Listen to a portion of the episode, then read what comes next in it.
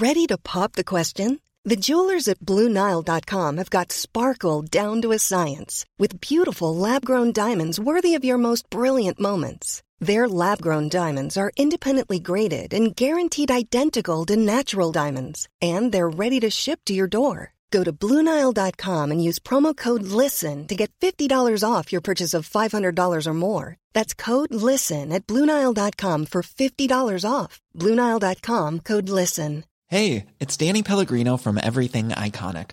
Ready to upgrade your style game without blowing your budget? Check out Quince. They've got all the good stuff shirts and polos, activewear, and fine leather goods, all at 50 to 80% less than other high end brands. And the best part? They're all about safe, ethical, and responsible manufacturing. Get that luxury vibe without the luxury price tag. Hit up quince.com slash upgrade for free shipping and 365 day returns on your next order. That's quince.com slash upgrade. The Opinion Line on Corks 96 FM. To the Magazine Road Residents Association. Catherine Clancy, you have been in touch about all those unregistered properties that we discussed the last time I spoke, and you've been talking to the RTB about it. Good morning. Good morning, PJ. Yes, PJ, I suppose over the last number of years we've been reporting unregistered properties to the RTB. We've done surveys in our area, just a tiny survey really, taking them in about six streets. And over that, like we've found, you know what I mean, in our most recent survey, that one in every three rented properties in the area are not registered with the RTB. We've been writing to the RTB since 2017, and some of the properties that we wrote to them again last September, we actually wrote to them first of all in 2017, and those houses are still not registered. So the RTB uh, sent two representatives to Cork last week to meet with the Residents Association. And um, at that meeting, I suppose the priority for us was, I suppose, our own area in that the unregistered property is going back over, as I say, since 2017. And while they agreed with us, like you know, that there are systems failure within their within the RTB, and particularly to do with um, unregistered properties, that they would follow up on the properties now that we've been sending to them for the last number of years, and that they would uh, come back to us in the next couple of weeks. Mm. I suppose what was a concern when the meeting was over, PJ, was, you know, um, they agree, as I say, like, you know, that there are systems within the RTB that aren't working and uh, that there are issues around enforcement. Uh, especially as I say, with one in three properties not being registered. But they have new strategies that they will be rolling out in 20, this year in September uh, in the next two years. But in that strategy, um, which they outlined to us and which will be published uh, if, uh, publicly in September, I think, they have, um, you know, no system within that to actively engage in uh, enforcement on unregistered properties. They, what the words they use to us is they invite landlords to apply, and that's, you know, there, mm. doesn't seem to be any change in that in yeah, their strategies. It, you're supposed to register yes. a property before you rent it out. But but if you don't, and as you've clearly discovered, quite a number of them haven't.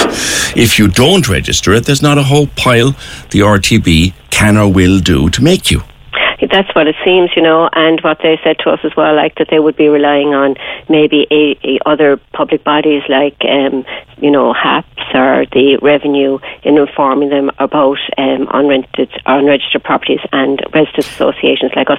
But in the end of the day, you know, it's a local issue for us, but it's also a national issue, PJ, because the RTB, and it's in their, you know, in their programme of work, that they are the body to provide the most up-to-date data to the government on the rent sector in this country.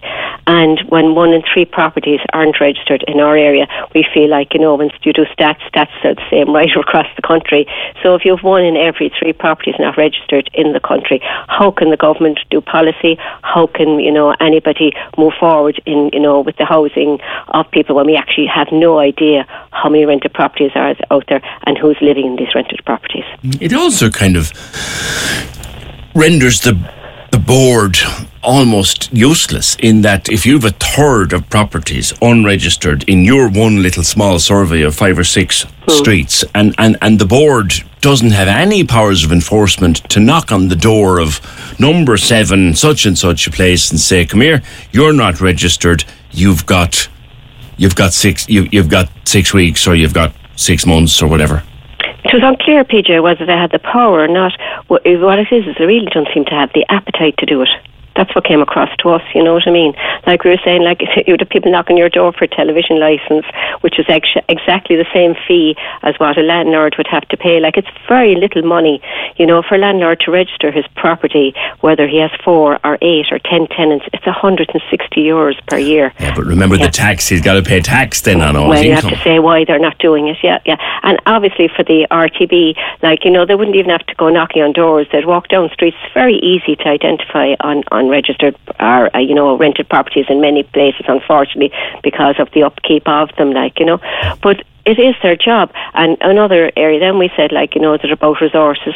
They said, no, there is no issue around about resources. They have 100 people employed in Dublin. They have 150 people employed in Clonakilty. It seems to be an appetite, or they don't see that's the direction that they should go, and that is really like, you know, the message we got. It's up to landlords, you know, you know, uh, inviting them to apply, and you know, uh, other agencies to tell them about landlords who aren't registered that they don't see the enforcement as a primary activity activity for them. Have you asked to bring this information to the Housing Minister? We have, and we've written to the housing minister, and we'll be, and um, we wrote to the housing minister, you know, prior to our meeting and updated him. We will be, what they did say, they will be back to us in about four weeks with a response to the meeting. We did say that we would expect them as, you know, the lead agency in the country to register, which, you know, give the information on registered rented properties or unregistered rented properties in the country, that, that, you know, that's something that they should be, have, and they should have the most up-to-date data unless they go around enforcement. That won't happen. So we hope they might address that some way in the reply, but we will be forwarding the um, the reply to the minister. We also have to say, like Micheál Martin's office have been very helpful to us, Thomas Gould, um, you know, uh, Fianna Fáil offices, and also Colin Burke, Padraig Sullivan. You know, so um, we we keep them updated the whole time as well. Okay. It, it also strikes me, Catherine, that it is no surprise that some landlords, not all, some landlords can treat their tenants so badly if the board is as powerless as this? Yeah, yeah. What it is really like, you know, unless um, the landlord, uh, which uh, two thirds, and I suppose you could say two out of three do uh, register their properties, but the third that don't, like, you know, it's a clear message to them, like, you know, you know, don't worry, we, if you're we're, if we're not contacting you, meaning the RTB, that we won't be contacting you. Yeah. You know what I mean? Like, and really, for the, I suppose, the bottom line for us. If a house isn't registered, it has consequences for us as, as residents if we have an issue with that house. But it also, you know, bears heavily on people who are renting those properties if the property isn't registered because it slows down their access to due process if there is an issue with the house. Yes. It means they can they can be they can be turfed out overnight with, without any recourse. Thank you, Catherine. Catherine Clancy, Magazine Road Residents Association. Corks 96 FM.